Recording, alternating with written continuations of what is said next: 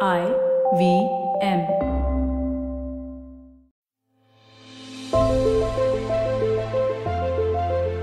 Folks, welcome and thank you for joining us on this episode of the Ideas Project, a limited series by smallcase. I'm your host, Anupam Gupta, and today we are joined by Arvind Kothari, the founder of Nivesh I and an investment expert. Arvind has over 12 years of experience in equity research and investment advisory and had started his career as an industry research analyst at ICICI Bank. He's also well versed with the wealth management industry, making him the perfect guest to talk to us about ESG and green energy. How important are these non financial factors of environmental, social, and governance for investors nowadays? How do applying these to your process of analysis help in identifying material risks and growth opportunities?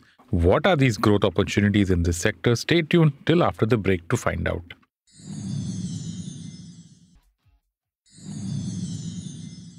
And welcome back. Arvind, welcome to the show. Thank you. Thanks for doing this for our listeners. So, Arvind, the world is undergoing this major energy transition. Currently, talk to us about this transition and how it affects India in the near future. You know, are we expecting a boom to be in in this space thanks to this transition? So the transition is very evident post COVID. Even before COVID, there were a lot of steps uh, specifically taken by the eurozone. But what has happened post COVID, most of these ca- countries around the world they've made targets around where they want to go net zero emissions, right?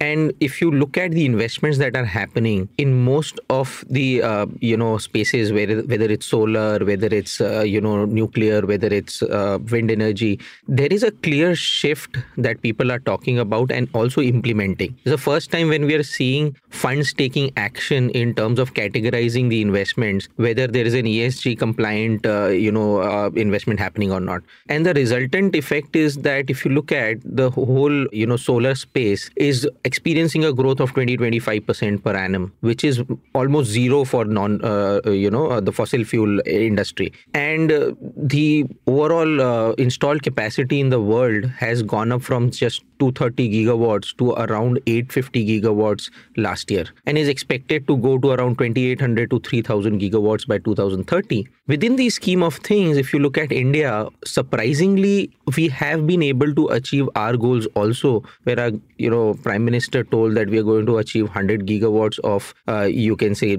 uh, solar energy uh, way back in 2013 14 it was completely unbelievable because we were just 2.5 gigawatts then but we've gone almost 20x and now we are at 60 gigawatts. And our plan in india is to go to around 300 gigawatts by 2030 at, and that is something which is in a way looking uh, reasonably achievable because corporates like reliance have pledged that they'll invest around 6 lakh crores in various projects from green hydrogen to solar energy. And if you look at there has been a lot of shift towards government policy in terms of you know also pli which they have announced they'll be spending around 50 to 60000 crores mm. for these kind of initiatives which will enable you know a lot of manufacturing of solar panels in india a lot of uh, green hydrogen in india if you look at uh, you know policies like uh, even um, encouraging uh, you know uh, first of its kind uh, you can say hybrid energy plants in india so what is happening is that India, in a way, is becoming center stage to just not manufacture solar equipments for our own country, but also to export because the whole world is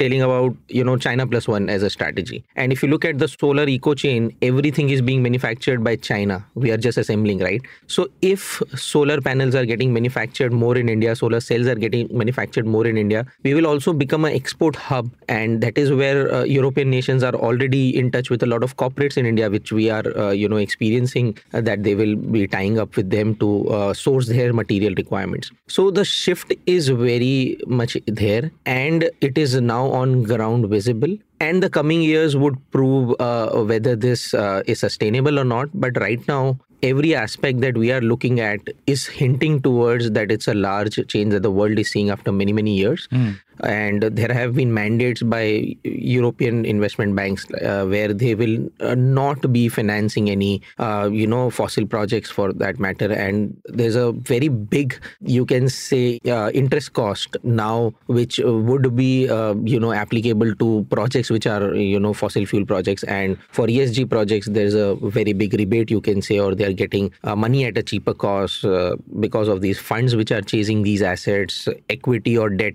Both instruments are being funded at a very low cost for the ESG projects and non-ESG projects are facing the brunt because of you know high cost of financing. Mm. So nice comprehensive answer there. Arvind, two questions here. ESG and investments. What's the ESG impact on investments? Is it something that does ESG actually affect the value of an investment? And you know, how does ESG actually create business value?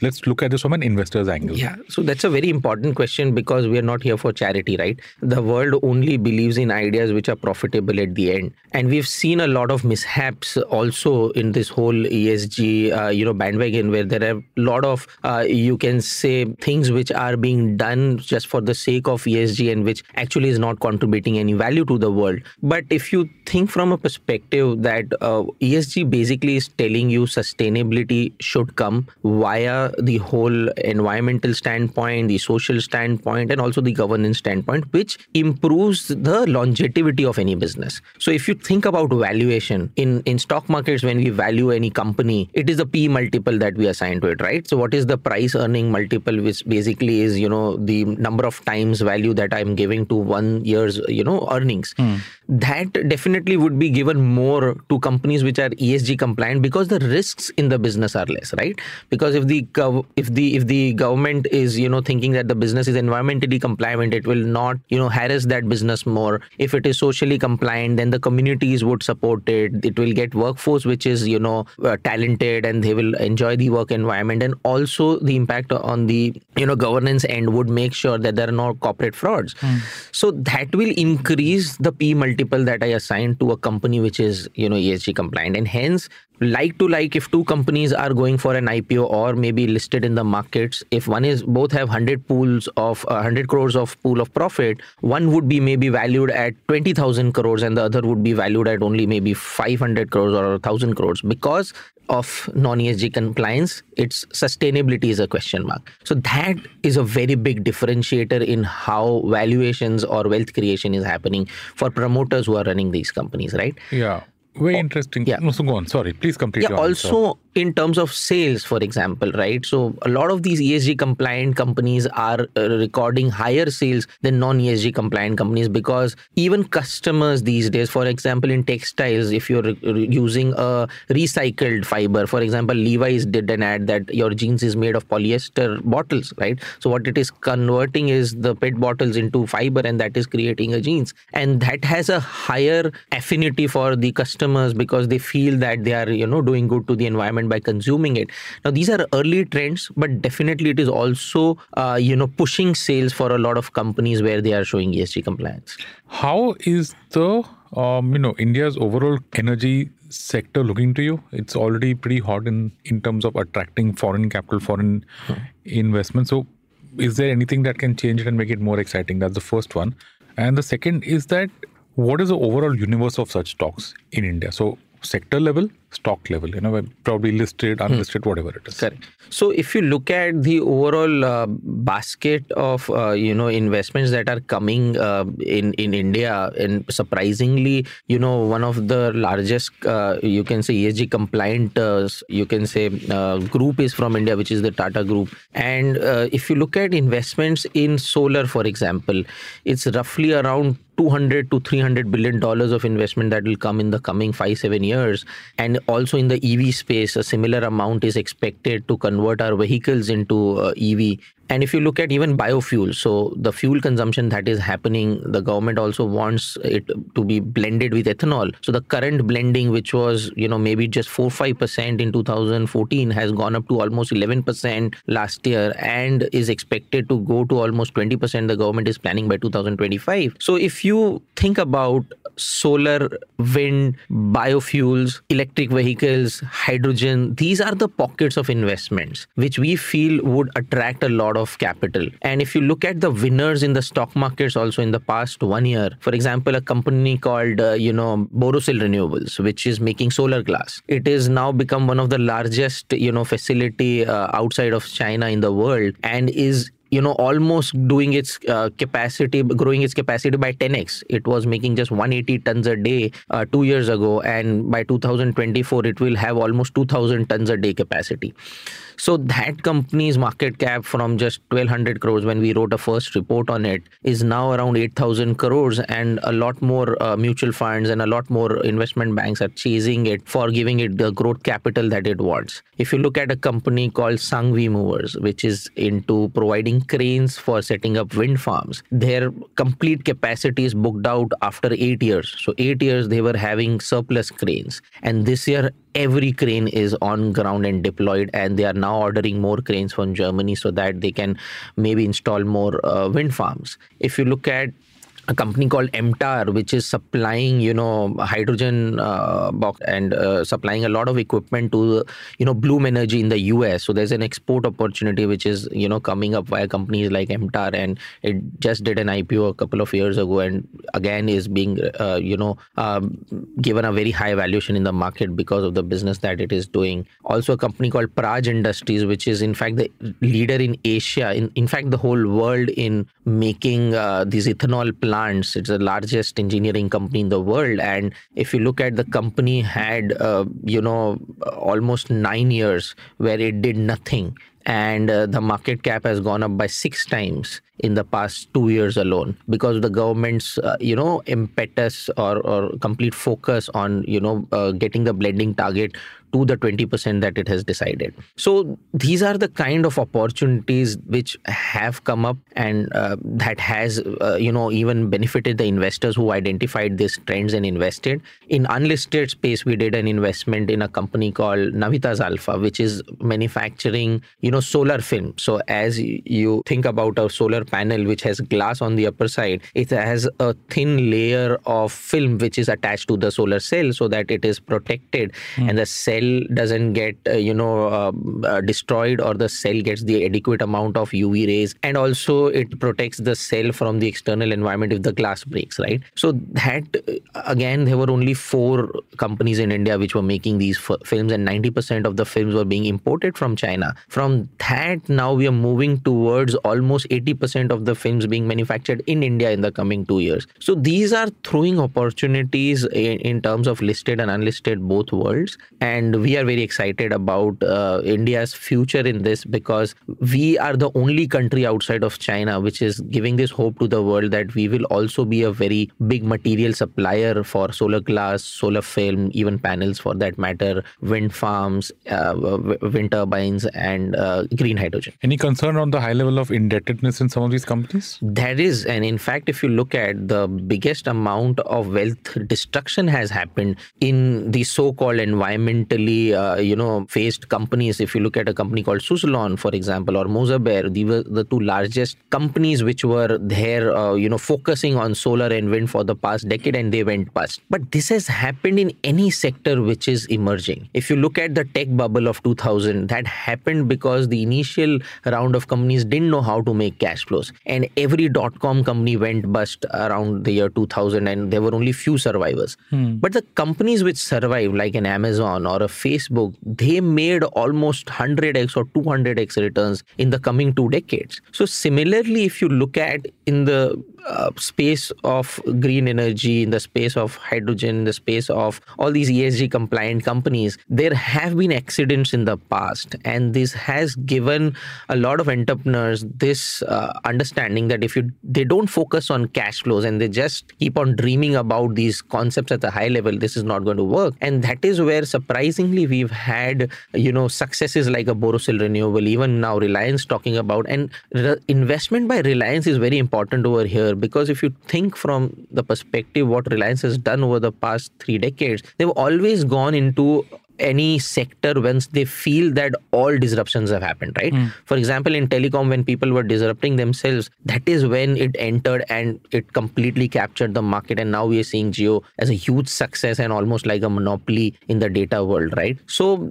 Reliance's entry proves the point that, you know, they feel that the sector is now mature and they always go after mature sectors. They don't invest in sectors till they feel their, uh, you know, technological maturity has not arrived. So very important things have happened in the past two decades decades where technological uh, maturity, also scale of operations, also the gl- global focus has made companies more cash flow positive. And when companies become cash flow positives, then the chances of their uh, you know going down reduces by a lot. Okay, Arvind, let's talk about the policy side.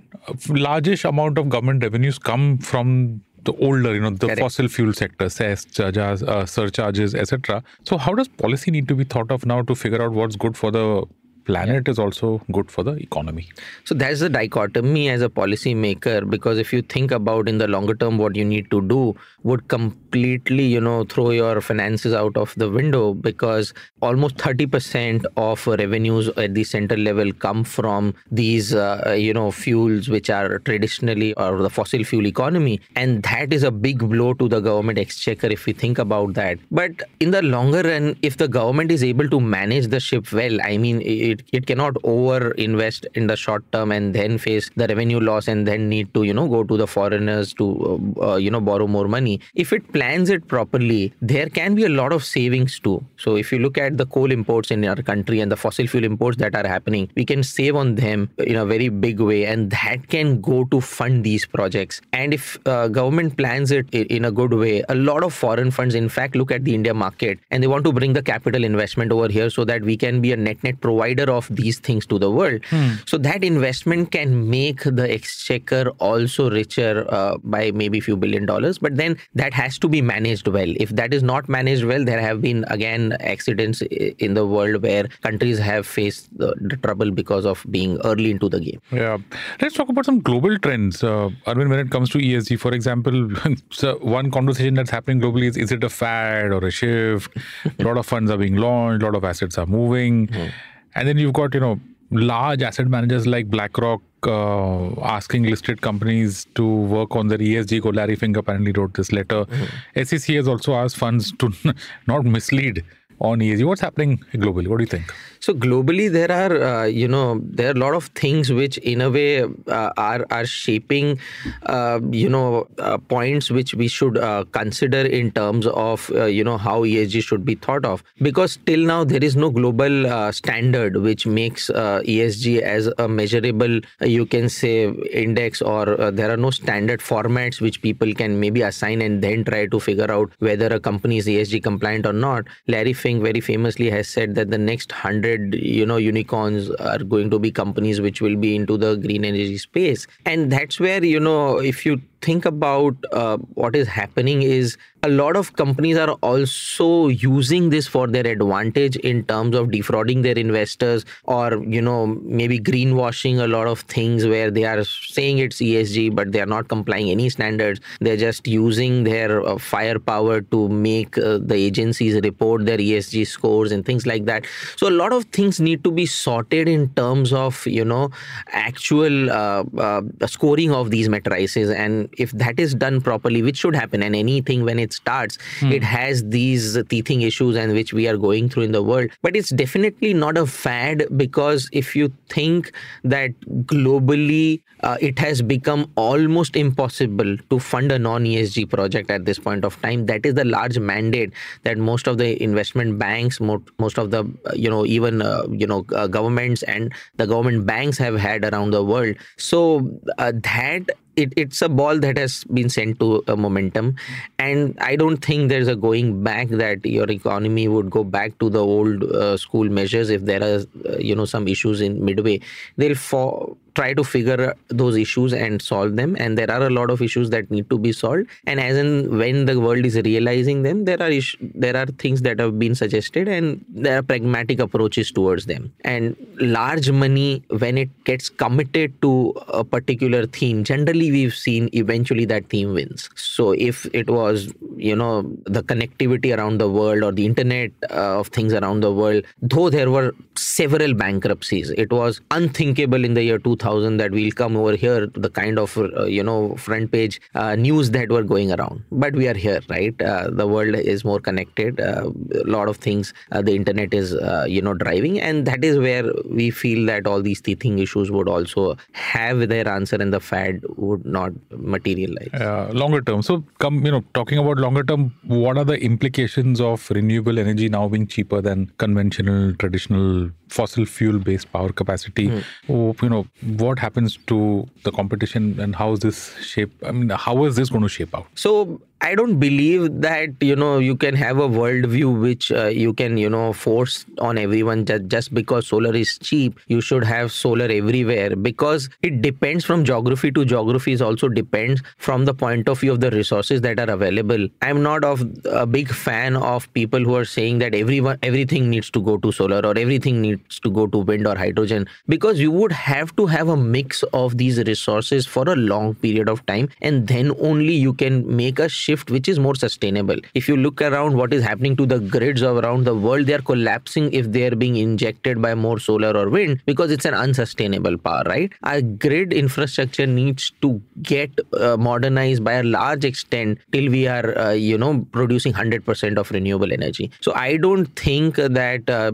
just cost is of matter over here. Even stability to the grid, the quality of the power that is getting manufactured is very, very important. And that will have a lot of of uh, you know thermal energy still uh, being dominant in a lot of geographies and it will only come down gradually. There cannot be a complete shift is uh, what i think. Cost maybe can be a driver of profitability in the short term but in the longer term the mix of the grid would be far more important. Yeah so wrapping up this uh, episode arvind let's talk about you know things that affect the listener or the investor directly. For example when it comes to green energy or let's talk about esg as a whole what are the major sectors that will benefit india and any company that you think are actually leading this transition? Correct so, if you think from the sectoral point of view, you look at what is happening in Germany right now, where it was completely dependent on external source of energy, and every sector right now is in doldrums, right? If you look at German chemical sector, the uh, machinery, engineering, every sector which Germans were known for,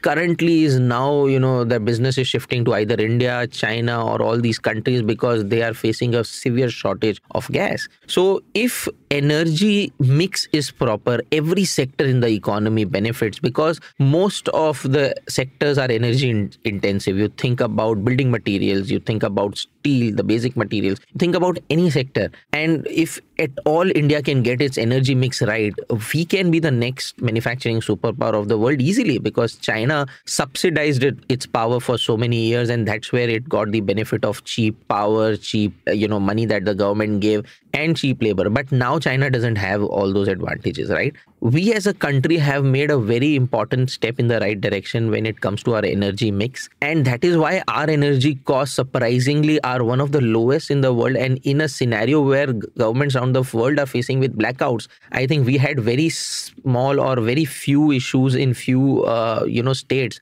Barring that India did very well in, in this turbulent phase. So most of the sectors benefit and it in a way gives a competitive advantage for products to be manufactured in India. If you look at groups perspective, Tata are by far the best groups for the ESG compliance. In fact, they're just not number one in India, they're number one in Asia for that matter in the rankings and followed by Mahindras and ITC. So if you look about I, ITC, you'll say a cigarette company, how it, it's ESG. But it's manufacturing practices, it's employee uh, you know uh, environment around its communities also the rural areas that they are serving they are doing a lot of things which are net net esg positive. and finally for our listeners and people who are getting started in planning their ESG investments, what do you think are the major factors that they should consider? So, a lot of ESG scores are available, I, but I'd say these ESG scores are very nascent and how they're structured is still, you know, very perplexing because you'll find a lot of companies which are ESG compliant. And if you look at it, it the score just is throwing a number which doesn't mean anything because when you go towards the working of the company, there'll be a lot of things that you feel that these are not ESG compliant. Still, the scores are high because of certain matrices right so though the scores are emerging you should not rely completely on the scores but you just think about if a company is you know environmentally uh, you know doing things for maybe deforestation or the company is maybe you know also planning something to increase the yield of uh, maybe uh, uh, the the crops that are being produced nearby the community whether they they are doing things for reducing the pollution of uh, you know the water uh, treatment plants they are putting whether they are putting flue gas desulfurization units which will you know reduce the air pollution around. So all these investments would in a way increase their expenses in the short run right? And hence you'd say that the profitability is less but if they don't do it it would some, something would bite them in the future. Either the government would slap a pollution control board notice or the communities around would complain. So yes these are things which will paint a negative picture on the pnl side but you should definitely look at for example governance right? Mm-hmm. or uh, for that matter even the social impact. If the social environment is good then more and more talent would uh, come and you know uh, join those companies so what they are doing for their clients uh, their their uh, you know their employees even the communities around even for you know uh, the various stakeholders that is very very important whether on the governance part I, are they lobbying a lot? Are they you know uh, politically connected uh, or they are using their power to you know uh, twist around policy making? Also the board composition whether they have an audit committee which is proper or not. So all these things are nitty gritties which uh, currently you have to go to the annual hmm. report hmm. and also do some due diligence yourself but in the future definitely we believe there will be reliable indicators which would uh, make the job easy for an investor yeah, folks, so there is your list. So, folks, if you want to know more about ESG, about green energy, do check out the Green Energy smallcase, which is a portfolio of stocks that will benefit from the renewable energy sector developments and that you can track and invest in with your favorite brokerage account. Links in the episode description and in the show notes. That's a wrap on this episode of the Ideas Project. Hope you enjoyed this really deep, insightful chat with Arvind Kothari and hope this helps you understand ESG and green energy markets a little better. Arvind, thank you so much for joining us. Thank you so much for and inviting sharing your insights with our listeners. Thank you. Thank you for inviting me. And folks, if you like this episode, do consider subscribing to the podcast and leaving us a review on Apple Podcasts and Google Podcasts. This podcast is powered by Smallcase. We will come back with more insightful conversations to help you achieve a well-rounded investment portfolio. Until then, bye bye. See you in the next episode of the Ideas Project.